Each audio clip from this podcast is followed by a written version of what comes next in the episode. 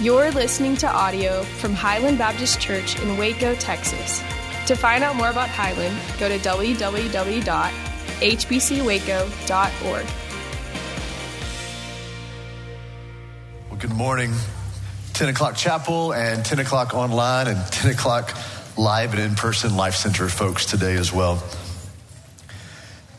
The steadfast love of the Lord never ceases, and his mercies never come to an end. They are new every morning. Great is your faithfulness to us, O God. About 48% of Americans felt like they lost this week. 52% of Texans, 61% of Wacoans. No matter what you think about the election, elated over the results, deflated over the results, apathetic over the results, I think we can agree on one thing. We are living in a divided, polarized nation with two very different agendas. And the last thing our nation needs, the last thing this city needs, is a church that is splintered and distracted. The, the Democratic Party is a temporary organization. Joe Biden is a temporary man. The Republic, Republican Party is a temporary organization. Donald Trump is a temporary man. The kingdom of God is an eternal organization. And Jesus Christ is our eternal Savior. So if you're candidate one, don't be over encouraged. He's just a man. If you're candidate lost, don't be over despaired. He's just a man. The kingdom of God this week was not shaken at all. So Habakkuk's a pretty good place to be because really come January 20th, 2021, Inauguration Day, the world's still going to be crazy. So let's go to Habakkuk chapter 3 together and see what God says to us. Habakkuk chapter 3, let's wrap up this sermon series. Let's wrap up this book. Let's wrap up this chapter. And let's see what God says to us today. What interesting times we live in. Habakkuk chapter 3, just these last three verses, it, it ends with, man, so much power, so many good, timely words for us today. Hope you have your copy of God's Word. Habakkuk, Old Testament, five books from the end of the Old Testament, right in between Nahum and Zephaniah. Find it if you have your Bible, find it if you have your smartphone, and we'll, we'll be there together for the entirety of this morning. Habakkuk chapter 3, verse 17. Though the fig tree should not blossom, nor fruit be on the vines, the produce of the olive fail, and the fields yield no food, the flock be cut off from the fold, and there be no herd in the stalls. Let, us stop. Those are six things figs, fruit on the vine, olives, fields, sheep, because Habakkuk is talking about sheep in the, the fold and the flock, and herds. That's about as Jewish as you can get right there. That, that is Israel in, in one sentence figs, fruit, olives, fields, sheep, herds. It, it would be like an American uh, writing a, a statement about, about baseball and Ford trucks and, and amen over here.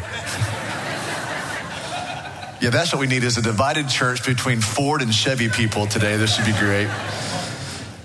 Ford trucks, mama's apple pie, Friday night football, pets that wear sweaters, and Buc-ee's. Like that would be, you know, people from outside of these parts would go, What are you talking about? It's kind of the same thing when we look at these six things, but but a Jewish person, not just in the Old Testament, not just in the New Testament, but you could travel outside of Tel Aviv today and talk about these six things, and the Jewish people today would completely understand the importance of these six things.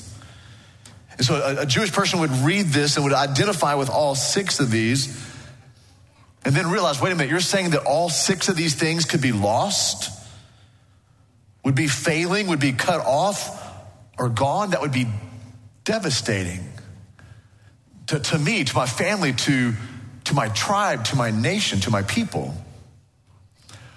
Let's look at these for just a moment, but let's look at them very carefully. Here's, here's the first thing Habakkuk says, even if the fig tree should not blossom, The fig tree represented Israel.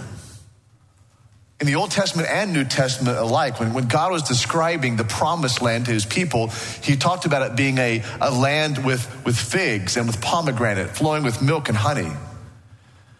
Some of you are studying the book of Hosea on Thursday nights. Our, our men and, and, women are studying on Thursday night. Hundreds of men's, men, men's, men and women are, are studying Hosea on Thursday night. And you might remember in Hosea chapter 9 that Hosea calls Israel the, the growing fig tree.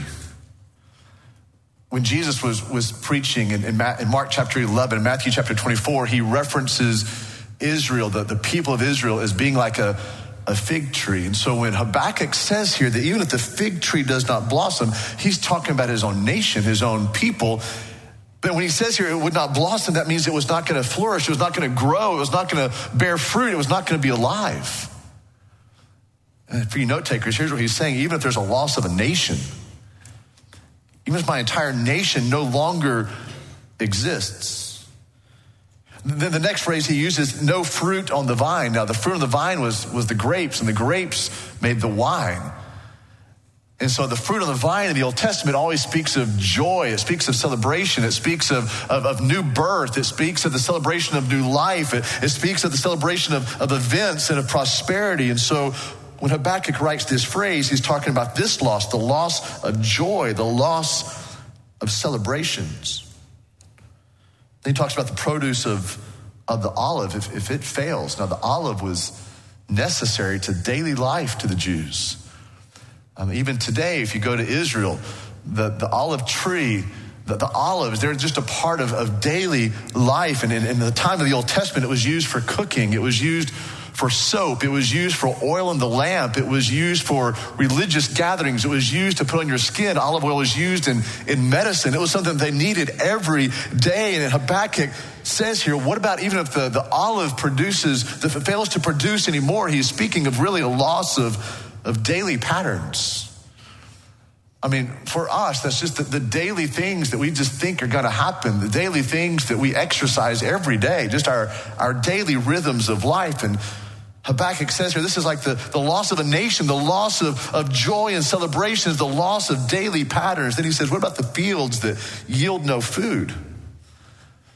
I mean, the, the Jewish farmer was just like the American farmer. They would plant with expectation that, that, the harvest would grow. There would be a day to, to gather in the harvest. For the Jews, it was wheat and barley primarily that they would plant into the field. They would plant those seeds in the field, and they were vital. The wheat and barley were vital to their daily diet.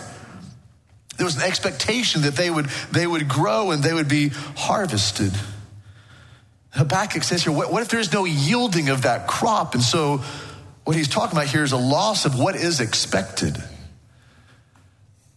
You know, the classic definition of, of disappointment is when reality does not meet your expectations people are disappointed. Think about the expectations that you have for this week. Think about the expectations you have of, of one another, of, of your family, the expectations you have in life. Some of you, as I'm looking at kind of a, a younger congregation, some of you have expectations perhaps of, of being married one day, an expectation of, of having kids. Maybe I should rewind. First of all, an expectation of graduation, then an expectation maybe of, of marriage and, and of kids. And all of us have expectations in life and of life and of ourselves and other people. And really, we even have expectations of God. But he is saying here, what, what if we just lost all that was expected? He talks about the, the flock being cut off from the fold. This really is speaking of, of separation. You, the sheep, and you know this, New Testament, Old Testament, even today, the sheep are the people of God, the people who belong to God. God is our shepherd. We are the sheep in that equation. The, the fold are the sheep that are in the pen, the flock are the sheep that are out in the open field. And so what Habakkuk is talking about here is those sheep being cut off from one another. There is, if you will, a loss of relationship or maybe even a loss of, of, of, of a friend. It's a loss of community. It's a loss of connectivity that the Habakkuk is talking about. Even if these things were to happen, the loss of a nation, the loss of joy, the loss of daily patterns, the, the loss of what is expected, the loss of relationship or community. And then he says, and even no herd in the stalls. Now, in America, we tie our wealth to our checking account or to our savings accounts. We, we tie our wealth to our portfolio or to our retirement or to our, to our mutual funds. That's kind of how we define wealth here in America. In, in the Old Testament, you defined wealth by how many animals you had. That's what it says in Genesis chapter 13, verse 2. I love this phrase. Abraham was rich in cows. Probably not a phrase that we would use around these parts, you know, rich in cows. When you come to the book of, of Job, and Job is being described, this is in Job, I think chapter 3, verse 1. It says, And Job had 7,000 sheep, 3,000 camels, 500 oxen, and 500 donkeys. Job had 500 donkeys. That's a really funny phrase to read in the King James Version, by the way. But he had 500, 500 donkeys. Some of y'all that will sink in in about five minutes or so. This was, this was the, the financial security. So, if you will, it's a loss of financial security. Just consider these things with me. I know you see it on the screen. A loss of an entire nation, the loss of joy, the loss of celebrations, even if there's a loss of, our, of daily patterns, the loss of all the things that I expect to come true, the loss of relationships or friendships or community or connectivity, the loss of financial security, you get to the end of those six phrases and you assume the end result is Habakkuk just, he wants to stay in bed with the covers over his head and pop some antidepressants. That life is going to be so miserable for him, he's just going to give up and surrender, and that there will never be good things in his life again. But then you come to verse 18. Yet, I will rejoice in the Lord. I will take joy in the God of my salvation.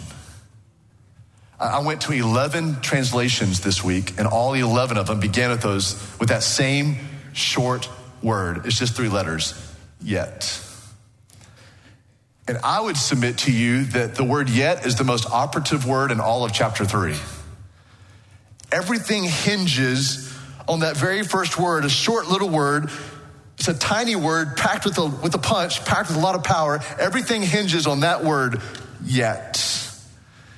Even with all these things going on, all these potential things going on around Habakkuk, and by the way, this would be a great time to tell you all six of those things happened. Habakkuk did lose his nation, lost his financial security, lost family, lost friendships. Israel was, was split up, it was splintered, it was brought into captivity. There was a loss of what is expected, a loss of their daily patterns, there's a loss of joy. All of those things did happen. And I think Habakkuk probably knew at this point, you can tell earlier in chapter three, that he knew that the judgment of God was going to come through the Chaldeans and all these things would happen. Yet he lands in a place where he says, Yet. I've got three things to tell you about verse 17 and verse 18. Here's the first thing God's character is not altered by a nation's condition. God doesn't change by the circumstances of a nation. Let me just tell you, four years ago in 2016, when he had an election, there was no change in the character of God. This past week, no change in the character of God. Four more years from now, no change in the character of God. God's love is not diminished when times are tough. God's grace isn't lessened when you lose. God's promises aren't cheapened when things don't go your way. God's presence never moves away from you even one inch when you experience loss in your life. You see, God's character is not altered by the condition of a nation, the condition of a city, or the condition or the situations of your own heart. Two declarative statements that happen right here in verse 18. In the middle of his losses, two determinations that Habakkuk makes in the middle of all the changes going on around them. I think you saw it. Look back in verse 18. Here's the first declarative statement I will rejoice. It does not matter what is happening around me, what's happening in, in, with my family, what's happening in the, the circumstances, what's happening in the nation. I will rejoice. Now, this is a really interesting choice of a Hebrew word right here. The, the word is halaz. And halaz means to jump up and down in triumph. So, just if you will, picture an old prophet who's about to have his country taken away from him, but he's made a choice. I'm going to jump up and down in triumph. I will rejoice. That, that word's only used 15 times in all the Old Testament. It's rarely used. But then here's the next declarative statement, the statement of determination I will take joy. This word in Hebrew is used a little bit more often. It's the word gil. And if you have a three year old daughter who loves to wear a dress, you know what this word means to spin around in delight. So, again, maybe this isn't as pretty of a picture as a three year old girl. Here's an old prophet in his tunic saying, I'm going to jump up and down, I'm going to spin around in delight. Even though all these things are happening around me, God's character has not changed. But there's a preposition used that is so determinative in both of those declarations. It's the short little English word. It's amazing. Yet packed a lot of punch, and now this word in packs a lot of punch as well. Did you see this? I will rejoice in the Lord. I will take joy in the God of my rescue, the God of my salvation. You see, joy is never found in circumstances, joy is always found in the Lord. If Habakkuk was rejoicing in these things, we would call him deranged. He's finding joy in God. Habakkuk, if you hear nothing else this morning, hear this Habakkuk rejoices in relationship with God. He says, God, I don't care if all nature goes crazy, which is kind of what's happening in verse 17. I don't care if nothing is right in the entire world. I am going to love you. I am going to worship you. I am going to rejoice in you. I'm going to stand back and look at all these circumstances around me. And then I'm going to say, Blessed be me because I know God. You are the God that I know, and in that there is joy. Here's the second thing be perplexed by the problems around you, but don't be perplexed about your relationship with God. It's okay to be perplexed or troubled or concerned or confused about all the problems around us in this life, but don't be perplexed in your relationship with God. Did you catch it? Habakkuk enumerates the six things in verse 17.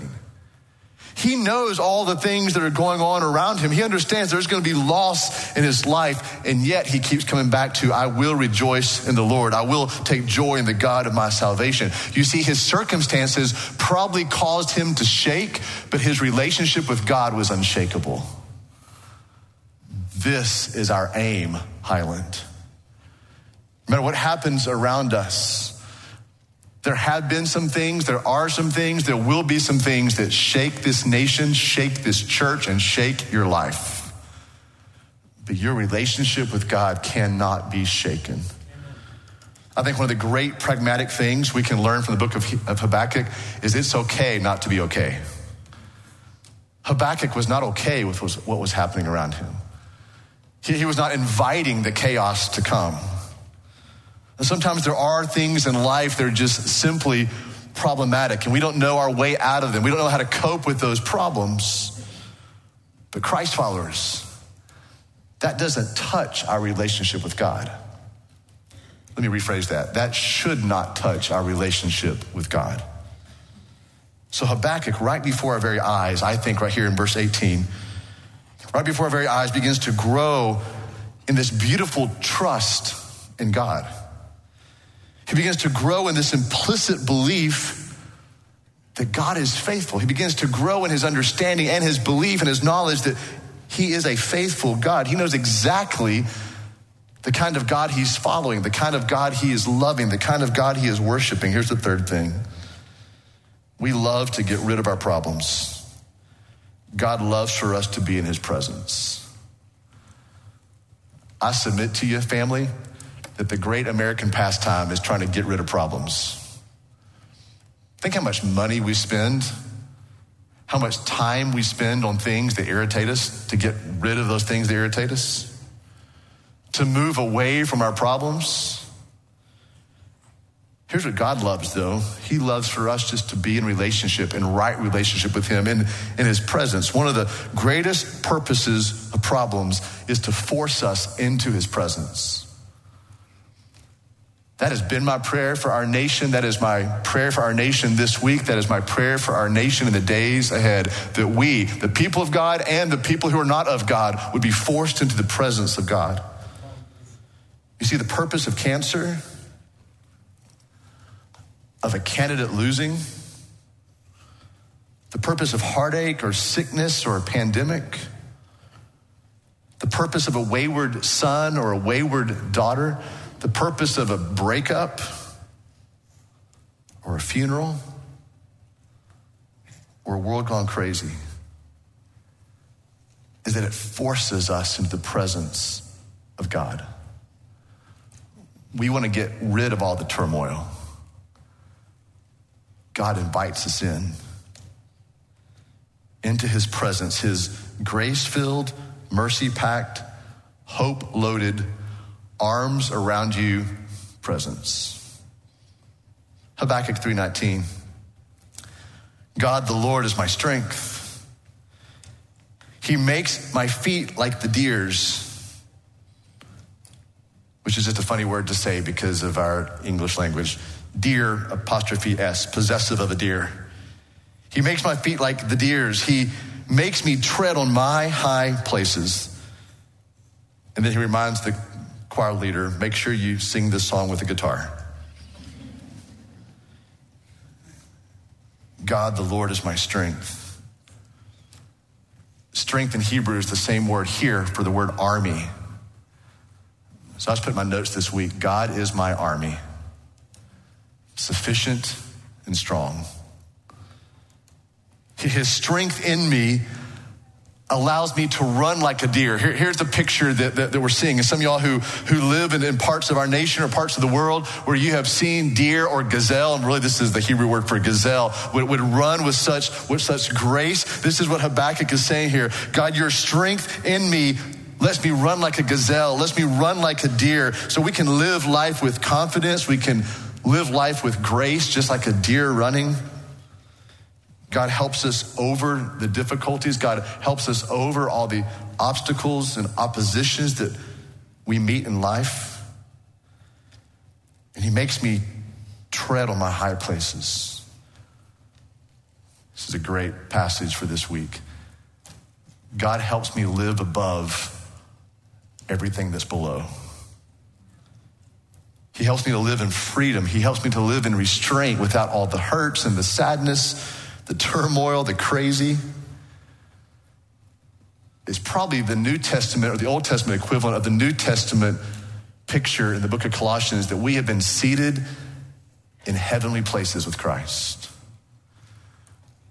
We've been raised up with Christ as our hope.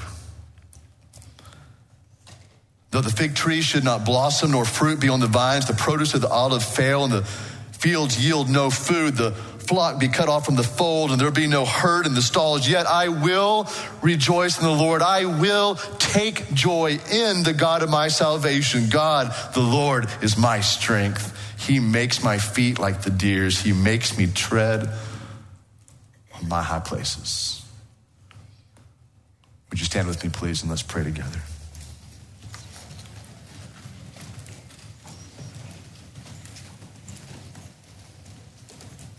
God, you never change.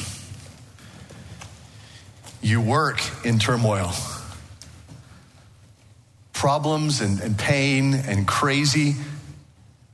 God, we spend so much time trying to get away from those things, and yet the entire time you're inviting us into your presence to know you, to take joy in you. God, thank you as New Testament believers that you have raised us up in the heavenlies to be seated with Christ. He is our hope, He is our strength, our song, our salvation. So, Jesus, we fix our eyes on you. You started this faith, you're going to finish this faith. We won't be shaken. We're inside of an unshakable kingdom.